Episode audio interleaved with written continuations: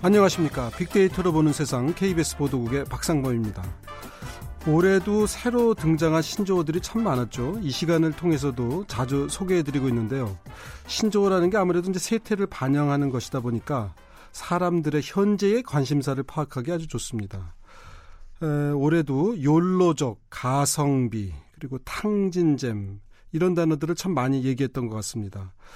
경기 불황이 계속되다 보니까 이제 아무래도 효율적인 소비를 하자는 가성비 또 이 순간을 즐기자 편안하게 즐기자 하는 욜로족 이런데도 우리 국민들이 어떻게 좀 살고 싶은지 지금 어떻게 살고 있는지에 대한 그런 부분들이 많이 담겨 있습니다.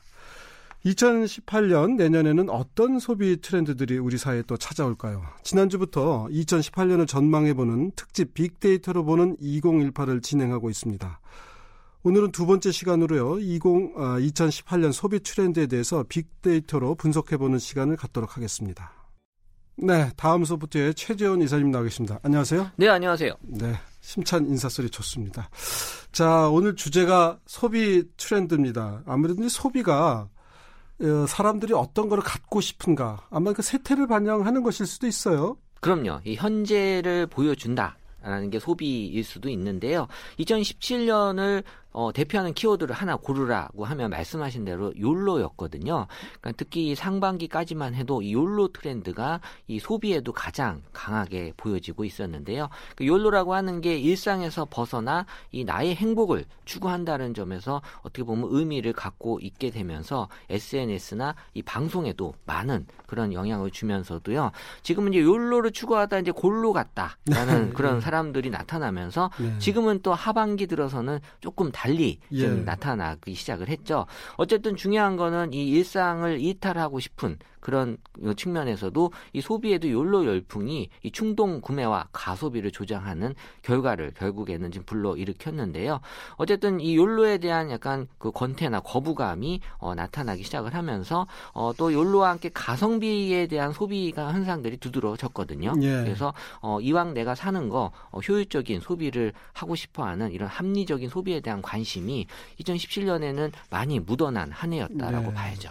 욜로도 뭐 꼭 사실 이제 과소비를 지향하는 건 아닐 텐데 인생 한 번뿐인데 하면서 생기는 이제 마음속에 담아뒀던 욕망이 아마 나오면서 그렇게 과소비로 연결되는 경우도 있었던 그러니까 것 같아요. 욜로가 여가로 예. 가면은 그렇게 좋게 갈수 예. 있는데 욜로가 예. 소비로 가면 예. 과소비로 갈 확률이 높아진 거죠. 그렇잖아도 그래서 그런지 하여튼 수입자 판매량도 젊은 층의 소, 어, 그런 수입자 구매도 많이 늘었다고들 하더라고요. 느낌을 보면 지금 안 사면 나는 앞으로 못 살 거야 아, 라는 그런 느낌이 그런... 젊은 세대들한테 만들어졌어요. 그런 생각이 있겠군요. 그래 지금 결심했을 때 하지 않으면 나중에 또 언제? 그럼요. 아, 네. 그런 게 또 있군요. 욜로가. 자, 2017년 올해 빅데이터로 봤을 때는 어떻습니까? 일단 뭐 상반기, 하반기를 나누어서 분석을 해봤더니요. 일단 여행이 2017년 상반기에는 가장 높은 그러니까 욜로를 보여줄 수 있는 네. 어, 또한 가지 방법 중에 가장 좋은 방법이었고요. 그리고 이제 소비에 대한 어떤 욜로의 느낌이 나타나고 그리고 이제 뭐 방송에서도 많이 나타났는데요. 네. 하지만 이제 하반기 접어들어서는 어 뭐 탕진잼, 뭐 여행 이런 것도 분명히 나타나긴 했지만 탕진잼은 예. 어 내가 어 이 탕진하는 재미를 갖고 있는 근데 뭐 그게 아주 비싼 걸 사는 게 아니라 예. 천 원짜리 이천 원짜리를 예. 그냥 내가 다 써버린다라는 예. 그런 느낌. 요 정도는 내가 내가 탕진하면서도 재미도 느낄 수 있고 그래도 괜찮다 하는 네. 정도. 그래서 네. 이제 그 아르바이트 하는 그 학생들, 대학생들이 네. 뭐 일당 만약에 뭐 한 2만 원 정도 벌었다라고 예. 하게 되면 예. 내가 오늘 번 돈 탕진할 거야라고 하면은 오늘 어, 2만 원 먹어 다 쓴다. 2만 원을 다 쓰면 그게 탕진이에요. 그러니까 그러면서 오는 그 만족감이 이제 예. 높다라는 거고요. 예. 어, 그러면서 이 탕진잼이라는 게 2017년에 또 하나의 그 키워드로 올라오게 예. 되고요. 어, 사실 이 미디어에서는 이 욜로 욜로가 이 진짜 욜로가 아닌 과소비를 조장하는 가짜자라는 게 네. 하반기에 좀 많이 보여지면서 이 김생민의 영수증 같은 네. 프로그램을 통해서 이제는 뭐 가계부도 기록하고 또 합리적인 소비에 대한 이 아주 심각한 고민을 많이 하게 되는 어, 해로 마무리가 되고 있는 거죠. 음, 여기 기록이 세 번째 순위던데 이제 기록도 뭘 적어놓자 가계부하고 이제 같은 맥락인 모양이죠. 네, 지금 뭐 내가 계속 계획 없이 소비를 네. 하는 것보다는 뭔가 이 계획을 갖고 소비하자라는 기록의 의미가 있는 거죠. 그리고요, 이제 뭐 탕진잼이란 말씀도 하셨는데, 이제 소비 중에서도 이제 먹는 것, 이런 부분이 차지하는 비중이 만만치 않은 것 같아요. 네. 기자님 혹시 집안 일 중에 가장 하기 싫은 게 뭔지 한번 골라보세요. 어, 첫 번째가 요리, 두 예. 번째가 청소, 세 번째 네. 빨래, 그리고 네 번째 설거지, 다섯 번째 쓰레기 치우기. 예. 저는 나머지는 다 해봤는데요. 요리는 뭐 어, 능력이 없어서 그러니까 하기 싫었 다기보다는 능력이. 안 돼서 뭐 네. 그래서 이제 죽을 끓인다거나 이런 거 정도 라면 정도 예.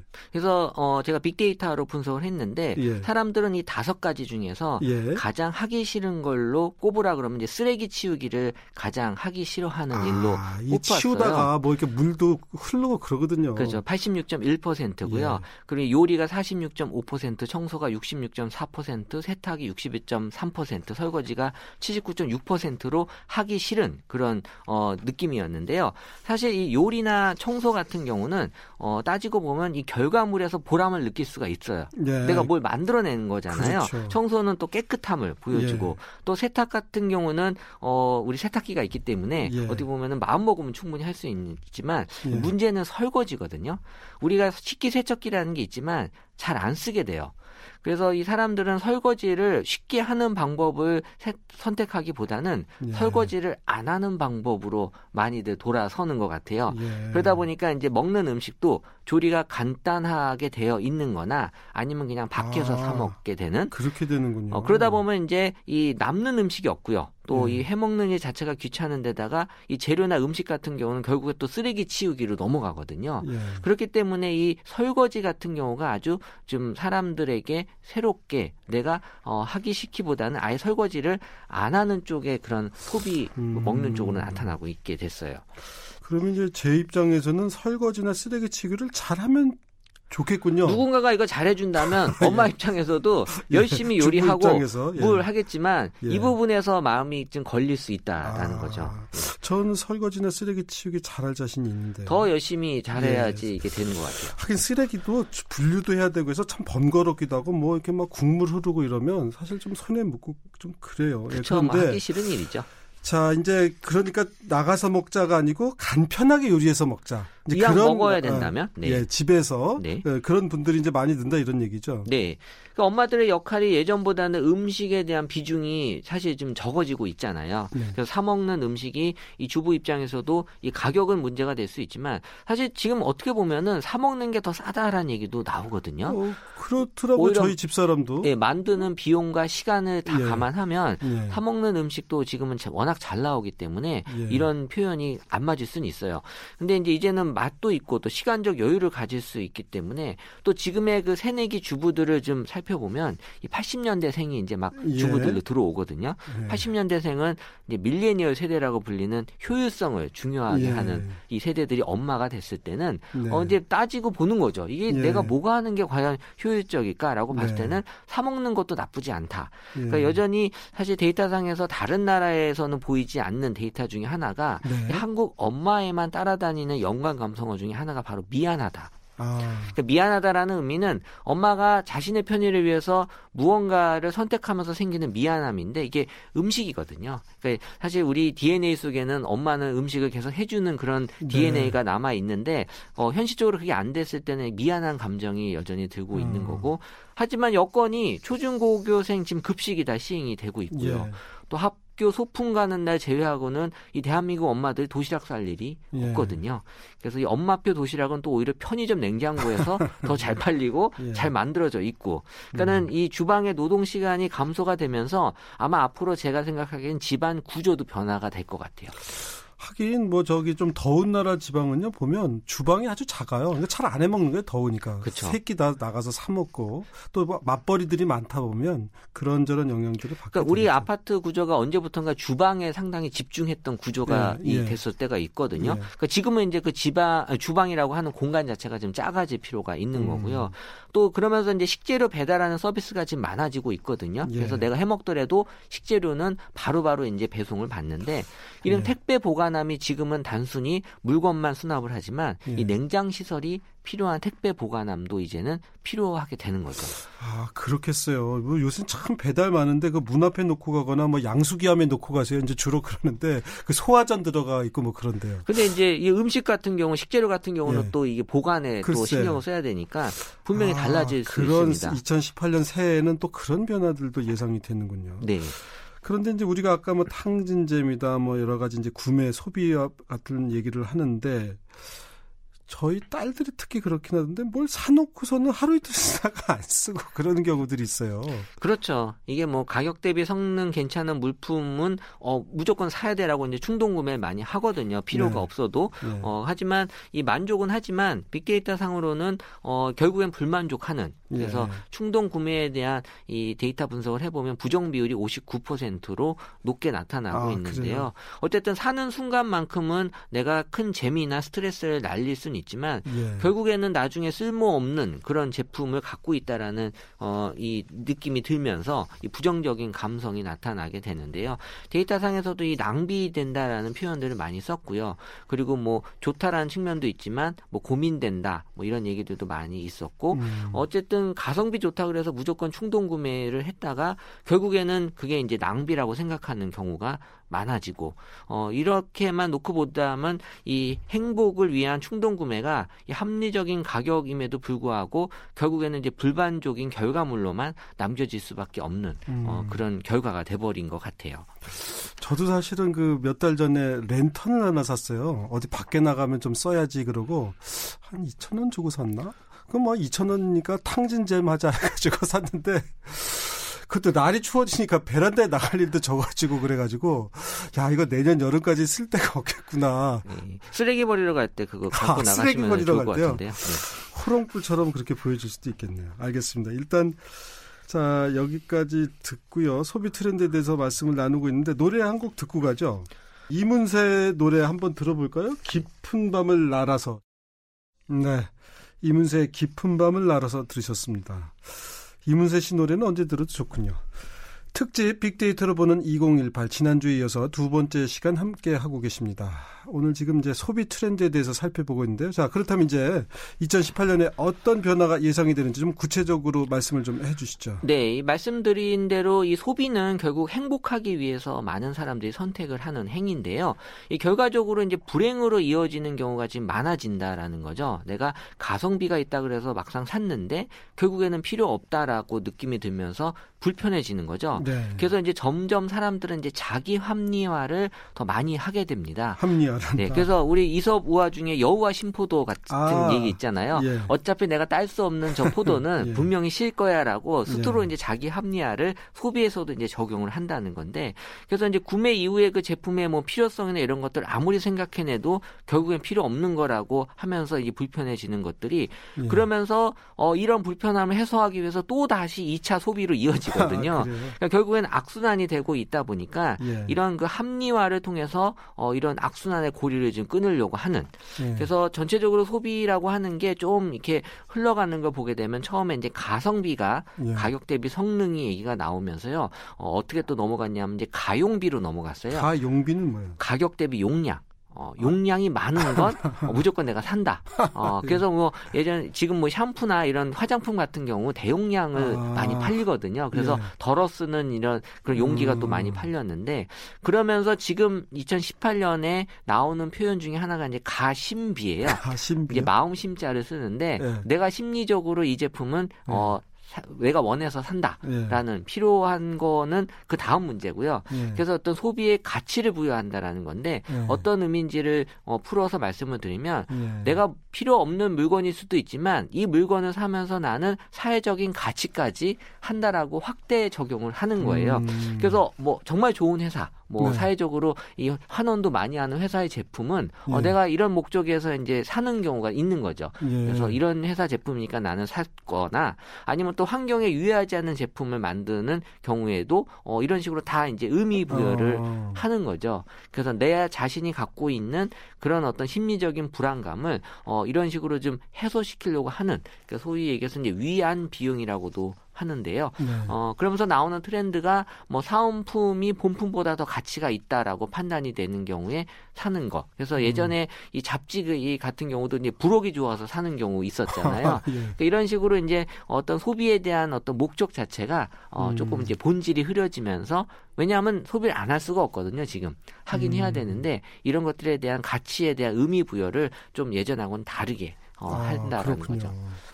제가 7, 8년 전에 그 사회적 기업 활성화 포럼이라는 데 참여를 했었는데 그때 이제 사회적 기업을 뭐라고 설명을 해야 사람들한테 잘 이렇게 좀 와닿게 설명을 할까 고민을 하다가 착한 기업이라는 말을 쓰기 시작했어요. 어, 지금도 쓰고 예. 있는 표현이네요. 근데 그때는 별로 그렇게 어필이 안 돼가지고 그냥 조금 뭐 그냥 그냥 말았는데 요새 와서 착한 기업에 이어서 착한 소비 그러니까 이것이 어 노동자들이 제대로 대우받는 공장 또는 그걸 채취한 분들이 자 합리적인 대우를 받는 데서 무슨 나물이라든가 아니면 커피라든가 이런 것들을 채취한 것이다. 그러니까 우리가 그거를 소비하는 것만으로도 사회에 기여하는 거다. 이, 이, 이렇게 얘기가 돌아간다는 얘기 아니에요? 그렇죠. 그래서 지금 어, 반대로 얘기하면 기업 입장에서는 예. 지금 그걸 역이용하면 예. 사람들의 어떤 소비 심리를 예. 품질이나 이런 쪽은 어차피 다 좋다라고 보고 예. 있거든요. 그럼 이걸 삼으로써 내가 사회적으로 기여를 하는 거야. 그렇군요. 라는 느낌을 이 제품에 담아준다면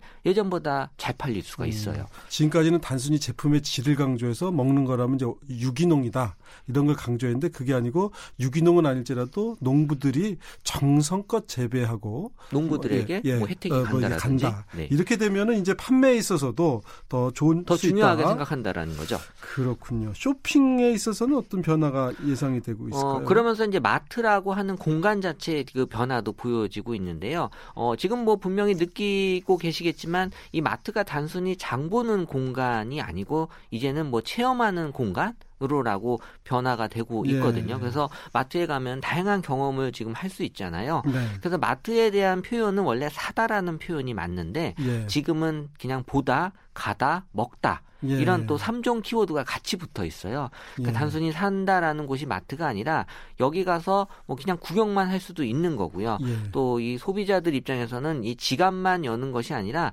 어떻게 보면 이제 시간을 잡아두게 하는 것도 음. 기업 입장에서는 중요한 역할이 되면서 이 무엇을 사느냐의 가치보다는 이제 어디서 사느냐, 너 이거 어디서 샀어? 음. 이런 것들을 이제 사람들이 중요하게 생각하는 그러니까 소비에서 이 물건의 비중보다는 이제 장소의 비중이 높아지고 음. 있게 되고요.